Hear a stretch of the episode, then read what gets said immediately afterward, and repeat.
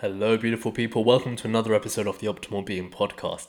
Today, I want to share with you a story about a famous scientist and how he actually became an amazing scientist, but specifically how his mother developed his curious mind at such a young age. Now, I'm not a parent, so I'm not going to give you any advice because, frankly, that's not my position.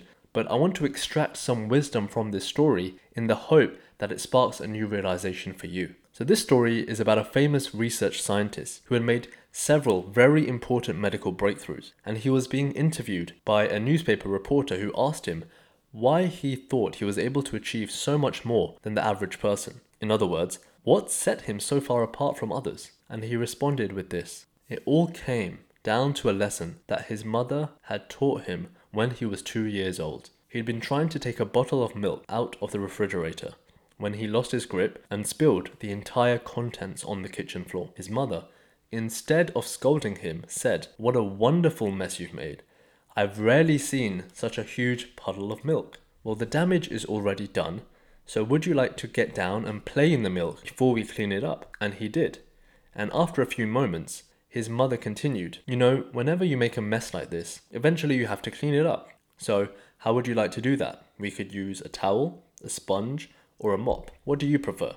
After they finished cleaning up the milk, she said, What we have here is a failed experiment in how to carry a big bottle of milk with two tiny hands. Let's go out in the backyard, fill the bottle with water, and see if you can discover a way to carry it without dropping it. And they did. The scientist then remarked that it was at this moment that he knew he didn't have to be afraid to make mistakes. Instead, he learned that mistakes are just opportunities for learning something new, which, after all, is what scientific experiments are all about. That bottle of spilled milk led to a lifetime of learning experiences that were the building blocks of a lifetime of world renowned successes and medical breakthroughs.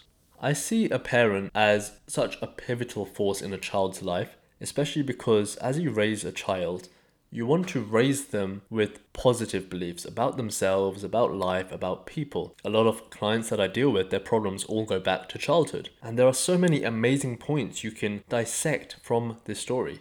One of which is the understanding that give your children positive associations with mistakes. A lot of us are scared to even make mistakes, or we've been shielded from making too many mistakes. It was interesting that he remarked that it was at that point that he learned that mistakes were okay, believing that up until then, mistakes were not okay. So in the school system, we are taught that, you know, it's not good to make mistakes. You have to be hit that number one mark. You have to get that A grade and what have you. But mistakes are just lessons on the path to success.